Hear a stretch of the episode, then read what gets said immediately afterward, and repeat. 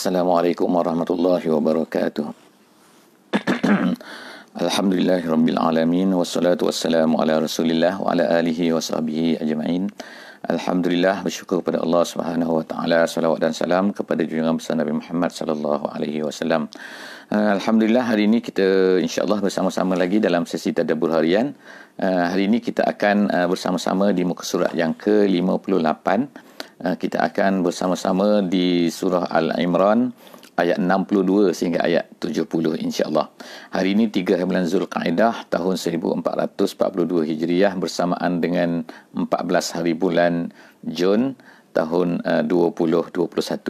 Hari ini adalah hari Isnin. Uh, moga-moga Allah Subhanahu Wa Taala akan jadikan Al-Quran ini sentiasa sebagai panduan hidup kita insya-Allah. Uh, dan kepada semua insya-Allah uh, moga-moga dapat membuka mushaf pada hari ini uh, untuk memudahkan kita cuba untuk mentadabur dan juga memahami uh, setiap daripada perkataan-perkataan yang Allah Subhanahu Wa Taala telah uh, beritahu kepada kita di dalam uh, Al-Quran ini insya-Allah.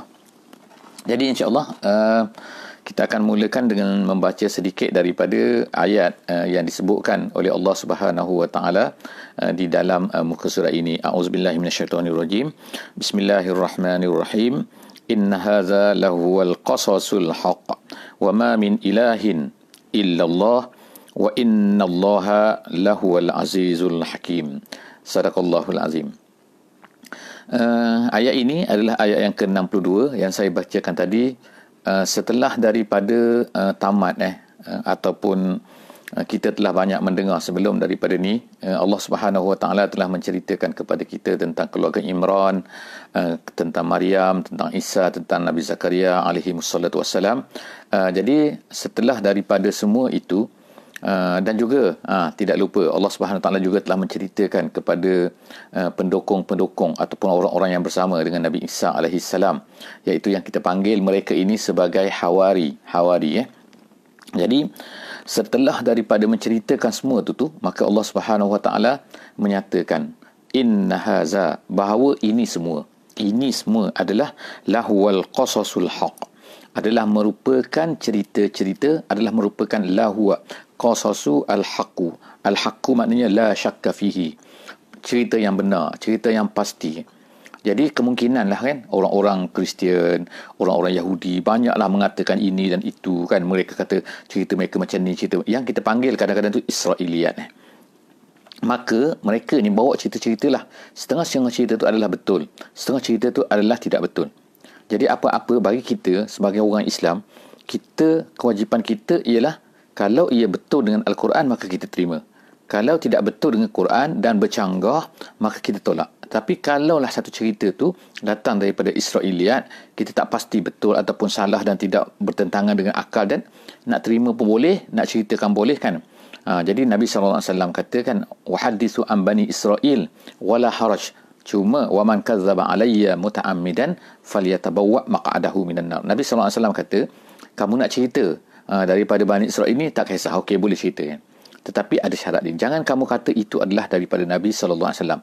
Kerana sesiapa yang mengatakan satu benda, satu perkara yang bukannya datang daripada Nabi sallallahu alaihi wasallam, tiba-tiba kamu kata dia adalah daripada Nabi, jadi Nabi Allah Nabi wasallam kata, "Wa man kazzaba alayya muta'ammidan" Siapa dengan sengaja mengatakan satu benda yang Nabi sallallahu alaihi wasallam tidak kata, maka itu adalah merupakan satu bahaya dan ulama-ulama kata bahawa perkara ini ataupun uh, ungkapan Nabi ini adalah merupakan ungkapan yang mutawatir iaitu disediakan tempatnya di dalam neraka ertinya satu dosa besar. Jadi kita sekarang ni uh, Nabi uh, Allah Subhanahu Wa Taala menceritakan kepada kita bahawa cerita yang dalam Quran inilah cerita yang terbaik, cerita yang paling betul, cerita yang paling tepat sekali dan sepatutnya kita semua ni ialah sepatutnya kena faham eh apa yang diceritakan oleh Allah Subhanahu Wa Taala di dalam Quran ini. Ha, jadi apa-apa saja cerita dalam Quran sepatutnya kita kena belajar, kita kena tahu. Kalau kita sebagai orang mukmin tiba-tiba kita tak tahu cerita dalam Quran. Jadi tiba-tiba kita ambil cerita daripada internet ke, daripada orang cerita ke, daripada Israeliat ke yang tidak pasti betul ataupun tak betul itu adalah satu bahaya. Sebab itulah kita kena belajar Quran. Kita kena tahu Quran. Kena tahu apa yang Allah Taala ceritakan dalam Quran.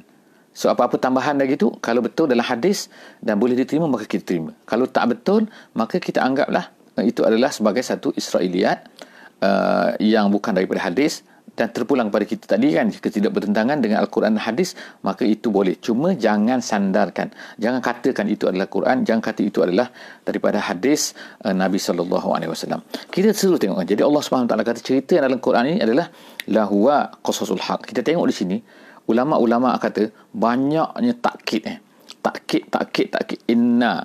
Kemudian ada tu lahwa la lam tu kan lahwa kemudian al-qasasu ada alif lam tu semua itu adalah untuk takkid kata adalah kisah yang kisah-kisah yang benar. Kemudian wa ma min ilahin illallah Allah Taala kata. Dan tidak adalah min ilahin, tidak adalah min. Kalau ikut dari segi dari segi uh, apa ni uh, bahasa Arab biasa, min tu dipanggil min zaidah. Min zaidah, min zaidah tu ertinya ialah apa? Uh, iaitu kalau ikutnya ialah tambahan. Tapi bukan tambahan. Dari segi kita ada tiga tiga kan. Kita ada tiga uh, kaedah dalam bahasa Arab ni. Uh, nahu bala uh, nahu sorof dan juga balarah dari segi nahunya dia tambahan. Tapi dari segi bahasa Arab biasa tak ada. Cuma dari segi balarah ni ada makna. Sebab Allah Subhanahu taala takkan tambah satu benda. Tiba-tiba ada satu kan uh, perkataan tambahan dalam Quran. Tambahan tu mesti ada makna.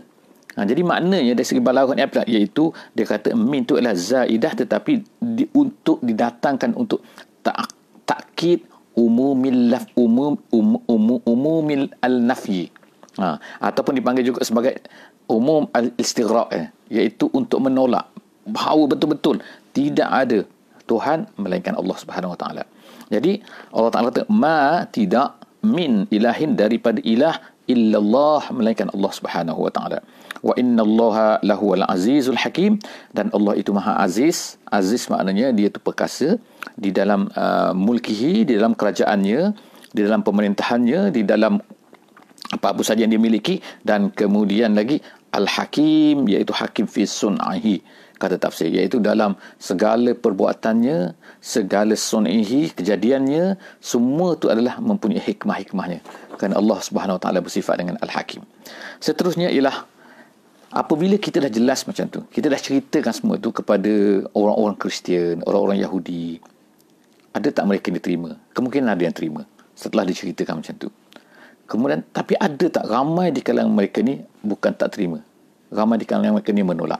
Jadi Allah Ta'ala kata, sebutnya, wa fa'in tawallau kalau mereka tolak juga tolak tak nak terima juga tak nak terima apa iaitu tak nak terima keimanan apa yang diceritakan oleh nabi kita sallallahu alaihi wasallam fa in a'radu fa in tawallau fa innallaha alimun bil mufsidin Allah Taala kata Allah tahu siapa yang mufsid jadi ulama tafsir kata di sini ialah kan bila Allah Taala kata kalau kamu berpaling maknanya tak nak terima Islam, kamu tetap juga dengan cerita-cerita kamu yang karut marut ni yang tak tahu datang daripada mana, tak bersandar kepada apa kan.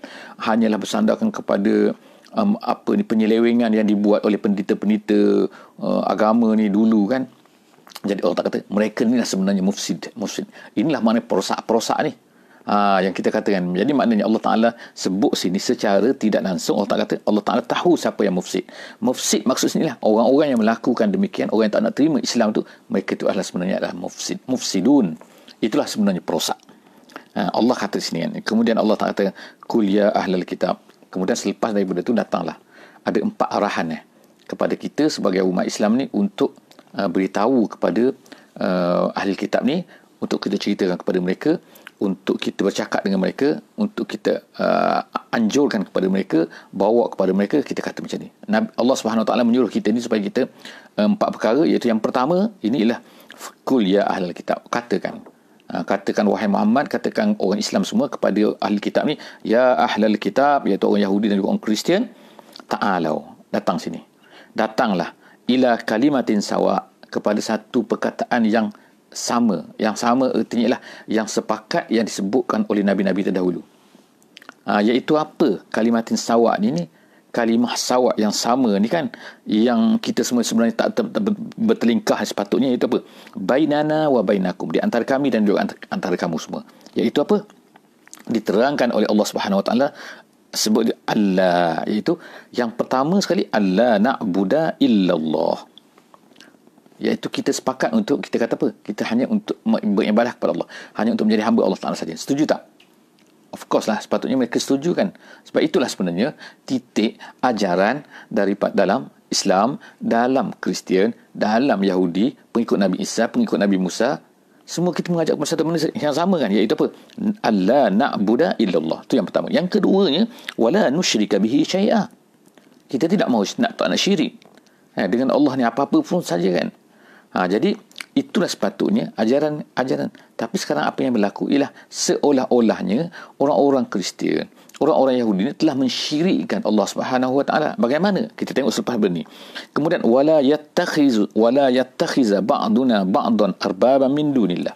Sepatutnya sepakat ialah apa? Iaitu kita tidak akan mengambil siapa saja kan sebagai Tuhan selain daripada Allah. Apa mengambil Tuhan selain daripada Allah ini? Dalam satu kisah yang masyhur kan, iaitu yang berlaku uh, di antara Uh, seorang sahabat eh, selepas dia menjadi sahabat uh, yang dia asalnya Kristian dia datang berjumpa dengan Nabi sallallahu alaihi wasallam. Cerita itu panjang iaitu Adi bin Hatim At-Tai. Tapi kita kita ringkaskan iaitu dia ini asalnya Kristian. Dalam keadaan Kristian dia nak masuk berjumpa dengan Nabi sallallahu alaihi wasallam tapi dia pakai salib pada masa itu salib daripada perak. Lalu bila Nabi tengok dia pakai salib Nabi kata kepada dia ittakhazu ahbarahum wa ruhbanahum arbaba min dunillah arbaba ni maknanya tuhan-tuhan Nabi baca kepada dia ayat ni ayat apa iaitu orang-orang Kristian, orang-orang Yahudi ni, mereka ni mengambil pendeta mereka, mengambil padri mereka sebagai Tuhan, menjadikan padri mereka sebagai Tuhan. Kata Adi bin Hatim At-Ta'i ni, bila depan Nabi ni, dia kata apa? Ya, tak. Muhammad, tak. Kami tak pernah menjadikan, kami tak pernah ambil, kami tak pernah sembah. Iaitu apa? Iaitu padri kami, uh, pendeta-pendeta kami sebagai Tuhan. Kemudian, okey, dia kata tidak, tidak, tidak kan. Nabi SAW tanya dia betul tak padri-padri kamu pendeta-pendeta kamu mengatakan satu benda yang halal eh, mengatakan satu benda yang haram itu halal ataupun mengatakan satu benda yang halal itu haram? Dan kemudian kamu semua ikut dia ikut pendeta tu ikut padri tu. Betul tak ada macam tu? Mereka kata betul ada. Tapi kami tak sembah mereka Nabi SAW beritahu kepada Adi bin Hatim At-Ta'i tak itulah maknanya menyembah Itulah makna sembah padri. Itulah makna sembah ni. Jadi betul kata Allah Subhanahu Taala maksud ittakhazu ahbarahum wa ruhbanahum arbaba min dunillah mengambil padri, mengambil pendeta sebagai tuhan. Artinya bukanlah makna letakkan padri itu di depan. Letakkan pendeta itu di depan bukan. Tapi apabila kita mengikut seseorang yang mengatakan benda ni halal, benda ni haram, tiba-tiba kita ikut cakap dia. Kerana di padri. Sedangkan Allah Taala cakap lain. Sedangkan Allah Ta'ala mengatakan ini haram, sepatutnya kita kata haram. Tapi oleh kerana pendeta itu, oleh kerana padri itu kata halal, walaupun ia diharamkan oleh Allah SWT, maka tiba-tiba kamu ikut. Itulah Nabi kata, itulah maksud menyembah. Jadi sekarang ni, yang dilakukan oleh sebahagian daripada Kristian, yang dilakukan oleh sebahagian daripada Yahudi, mereka ini telah mengambil padri-padri ini selain, iaitu selain daripada Allah SWT sebagai sembahan. Jadi Allah SWT sebut sini, setengah daripada kita telah mengambil setengah daripada kamu telah mengambil sedangkan Allah Subhanahu wa taala telah mengambil janji daripada kita semua iaitu yang kita semua sepakat dalam agama kita dalam sama ada Kristian ke dalam Yahudi ke sepatutnya tak boleh mengambil selain daripada Allah sebagai Allah sebagai Tuhan. Jadi tiba-tiba kamu ambil. Jadi fa in tawallau itu ajaran ajakan kami. Ajakan kami kepada kamu semua. Kamu nak terima tak nak terima? Ha jadi Allah Subhanahu taala kata fa in tawallau kalau mereka ni berpaling faqulu ishhadu bi anna muslimun. Maka kalau kamu berpaling juga kamu tak terima juga maka katakanlah katakanlah faqulu ishhadu bi anna muslimun katakan kami semua sebagai mukmin sebagai orang Islam sebagai pengikut Nabi Muhammad SAW akan hanya tunduk kepada Allah Subhanahu Wa Taala saja. Tak nak tunduk apa yang dia, yang diajak oleh kamu ni. Kamu ni kita katakan dah dah mengaruk dah tak betul kan dah. Sebab apa? Kita ajak pada bukankah Nabi-Nabi dulu menyerukan kepada benda ni semua? Tiba-tiba kamu yang seleweng. Kemudian kamu semua ajak kami kepada ikut kamu ni, ikut yang menyeleweng ni. Tak, kami tak akan. Kami akan bersama untuk menjadi Muslim iaitu menjadi orang-orang yang tunduk dan patuh kepada Allah Subhanahu Wa Taala. Jadi Muslim situ uh, setengah ulama tafsir kata iaitu muwahhidun iaitu orang-orang yang takkan syirik, orang yang muwahhid iaitu orang mengesakan Allah Subhanahu Wa Taala. Kalau kamu semua lari daripada apa yang uh, kami sebut ni kan. Kemudian perkara kedua yang Allah Subhanahu Wa Taala uh, meminta daripada kita semua ni untuk berkata kepada ahli kitab ni iaitu apa? Ya ahli kitab.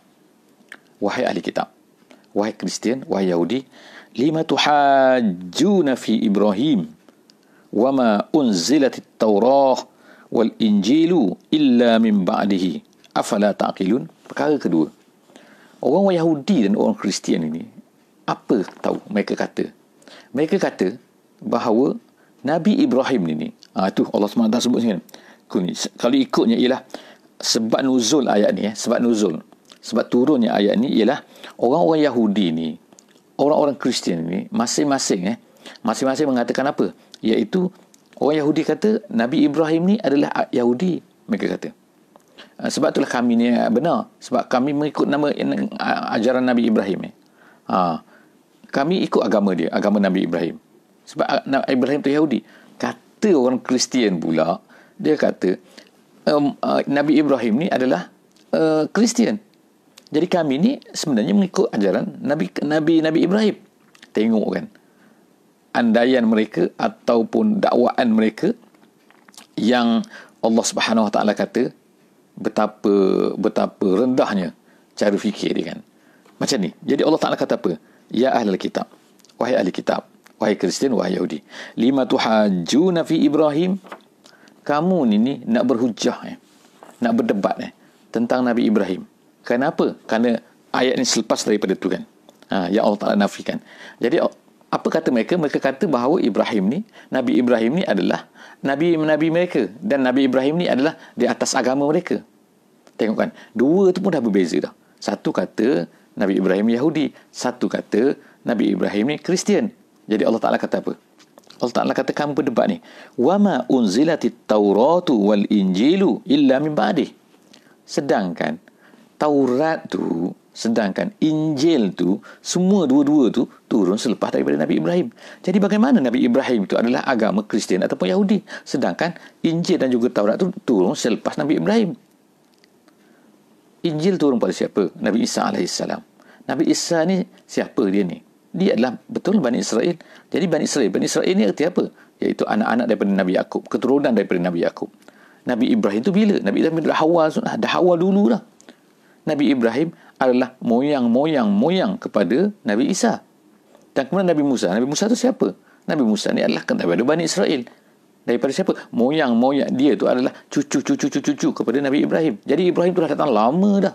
Macam mana Nabi Ibrahim ni boleh pula agama Yahudi? Macam mana Nabi Ibrahim ni boleh agama Kristian? Kan tak logik tu. Jadi Allah Taala kata, "Wa ma unzilatit Tauratu wal Injilu illa min ba'di." Sedangkan semua tu Injil dan juga Taurat turun selepas Nabi Ibrahim. Jadi seolah-olahnya macam inilah kita kata. Macam kalau lah ada orang kata uh, Nabi Muhammad ni mazhab apa? Uh, mazhab uh, Syafi'i ke, mazhab Maliki ke, mazhab Hambali ke, mazhab Hanafi. Kalau ada lah eh. Kalau ada orang tanya macam tu. Nabi Nabi Muhammad ni mazhab apa? Oh, tiba-tiba orang kata tak. Nabi Muhammad ni mazhab Hanafi. Kan pelik. Kenapa? Kerana semua mazhab ni, yang empat ni, eh, yang empat ni, minta maaf, yang empat ni, semua tu adalah datangnya 200 tahun selepas daripada Nabi Muhammad wasallam. Bagaimana Nabi Muhammad ni boleh mazhab Hanafi? Sedangkan Hanafi tu datang 150 tahun selepas daripada Nabi Muhammad sallallahu alaihi wasallam. Kan tak logik. Ha, macam itulah kan. Jadi, macam mana lah kan.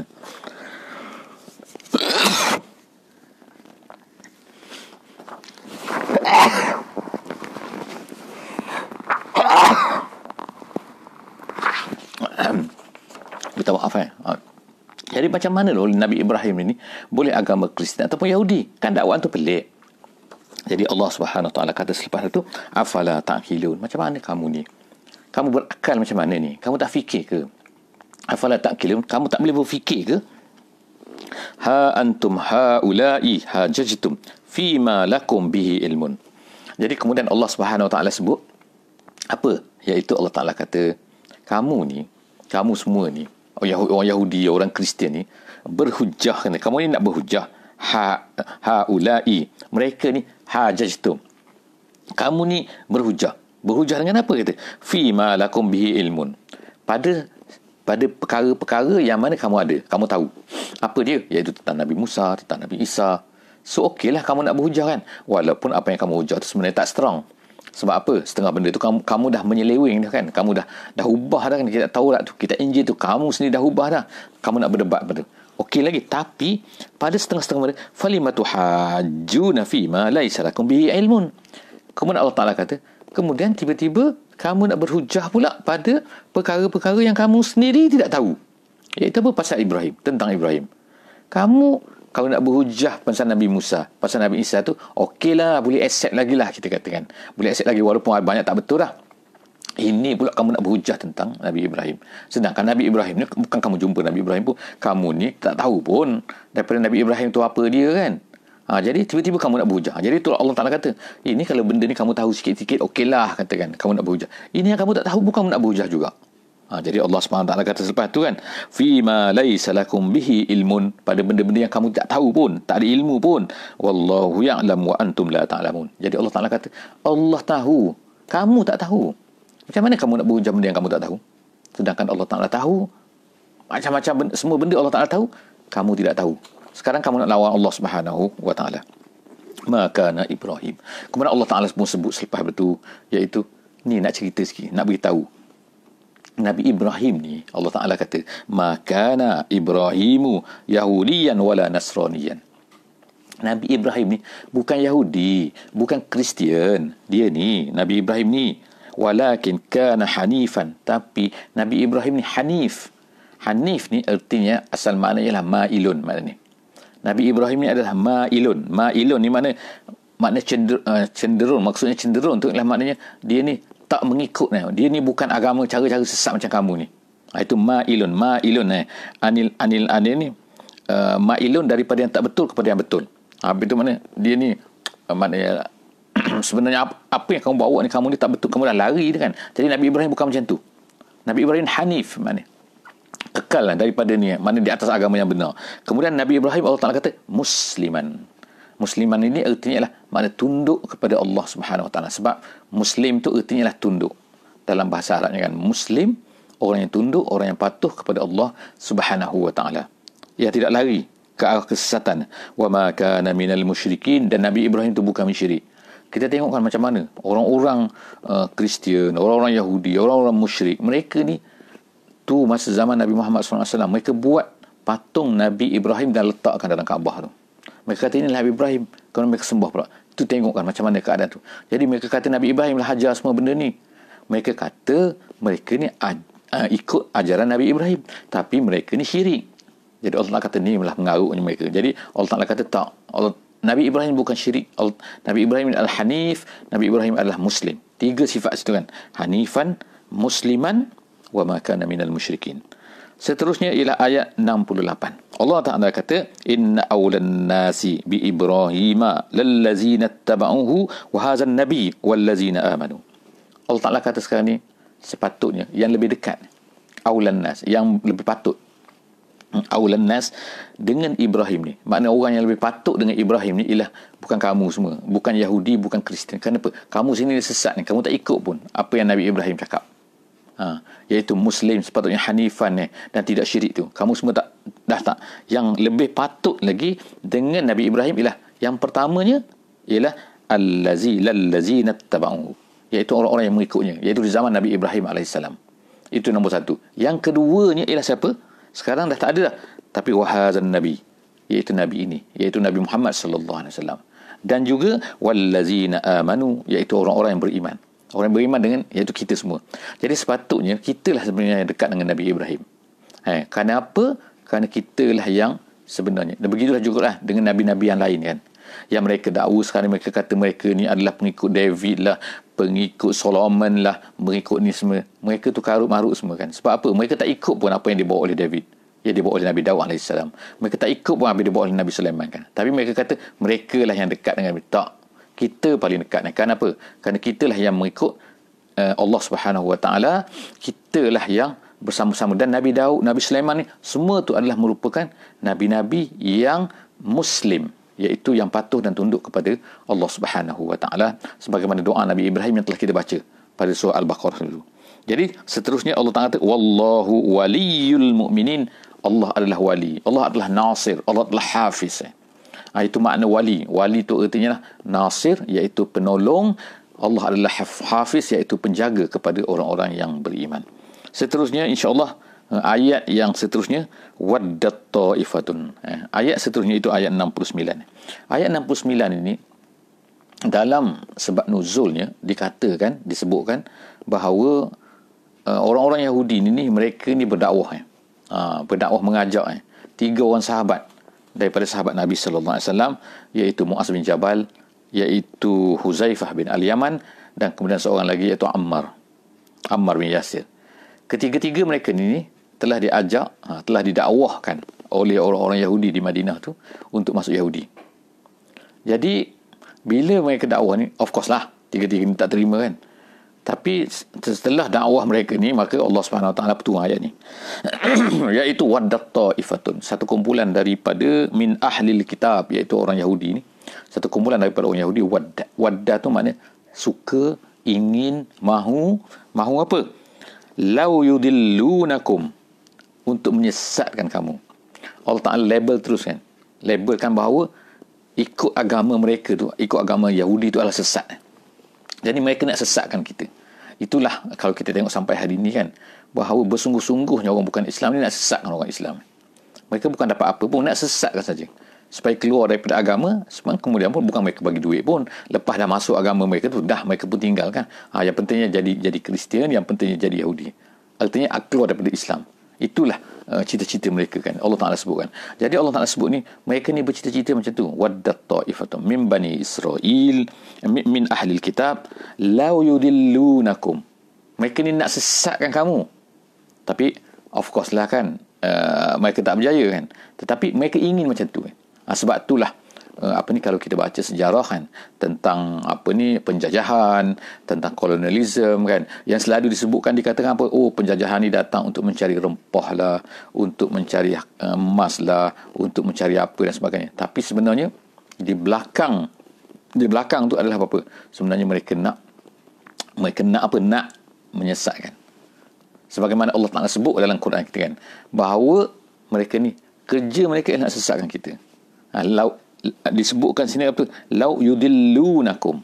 Menyesatkan kita daripada ajaran yang benar kan? Dan kemudian kita tengok oh, of course lah kan? Sebab itulah kita tengok di antara orang yang awal orang yang awal yang membawa kan yang melakukan penjajahan ini ialah siapa? Iaitu orang Spanyol dan juga orang Portugal. Kenapa? Di situlah kan? Di situlah tempat di mana kerajaan Andalus dulu di Eropah kan? Jadi orang Eropah yang pertama yang menjajah semua ialah orang Spanish dan juga orang-orang Portugal. Jadi apa yang berlaku ni Allah Taala dah sebut dah sebenarnya kan. Lau yudillunakum mereka nak sesatkan. Tapi Allah Taala kata wa ma yudilluna illa anfusahum. Sebenarnya perbuatan mereka tu bukannya boleh sesatkan kita insya-Allah. Tapi mereka sebenarnya menyesatkan diri mereka sendiri. Kenapa? Apa maksud menyesatkan mereka diri mereka sendiri tu? Ulama-ulama tafsir kata kenapa? Kerana dosa itu akan terkena kepada mereka. Itu yang pertama sekali. Yang keduanya, orang mukmin insya-Allah kalau benar-benar beriman kan dia tak akan ikut mereka tu. Jadi mereka ni sebenarnya menyesatkan diri mereka sendiri je. Menambahkan dosa mereka sendiri saja kan. Menyebabkan mereka nak terkena azab Allah Subhanahu Wa Taala. Jadi berfikir pasal untuk menyesatkan orang lain ni. Ha, bukannya berfikir pasal untuk mencari kebenaran. Jadi Allah Subhanahu Wa Taala sebut situ illa anfusahum wa ma yash'urun. Mereka tak rasa, mereka tak sedar bahawa mereka sekarang ni sebenarnya sedang menyesatkan diri mereka sendiri. Kemudian ayat yang terakhir, ayat 70 hari ini Allah SWT kata ya ahlal kitab. Katakan lagi ini perkara yang ketiga kan. Iaitu katakan katakan wahai ahli kitab. Ha. ya ahli kitab lima takfuruna bi ayatillah? Kenapa kamu kufur dengan ayat Allah? Ayat-ayat Allah. Maksud ayat-ayat Allah sini ialah ayat Quran yang menyebutkan tentang Nabi Muhammad sallallahu alaihi wasallam. Kenapa kamu kufur? Allah tanya kenapa kamu kufur? Wa antum tashhadun Sedangkan kamu ni menjadi saksi. Kamu nampak benda tu. Dan kemudian kamu ubah. Kamu tahu perkara tu. Kemudian kamu ubah. Kamu tak nak ikut. Kenapa? Kenapa ni? Eh? Jadi Allah kata, Ya ahli kitab, lima takfurun. Kenapa kamu kufur? Ha, jadi, uh, ayat ini uh, menghabisi uh, muka surat ini pada hari ini. Jadi insyaAllah, kita akan sambung lagi insyaAllah uh, dalam uh, muka surat yang seterusnya, itu muka surat 59. Uh, dalam uh, sesi akan datang insyaallah setakat tu Allah alam bisawab jadi jangan lupa insyaallah untuk share sesi kita ni dengan semua insyaallah sahabat-sahabat kita yang lain uh, yang tidak bersama yang tidak mempunyai link lagi ataupun yang tidak bersama-sama dalam uh, followers kita uh, dalam grup kita ni insyaallah uh, jadi Uh, moga-moga Allah Subhanahu Wa Taala akan menambahkan pahala kita insya-Allah sedikit dengan usaha kita yang sedikit ini. Wallahu a'lam bisawab. Uh, kita sudahi dengan dengan bismillahirrahmanirrahim. Wal 'asri innal insana lafi khusr illa amanu wa 'amilus solihat wa tawasaw bil haqqi wa tawasaw bis sabri. Wassalamualaikum warahmatullahi wabarakatuh.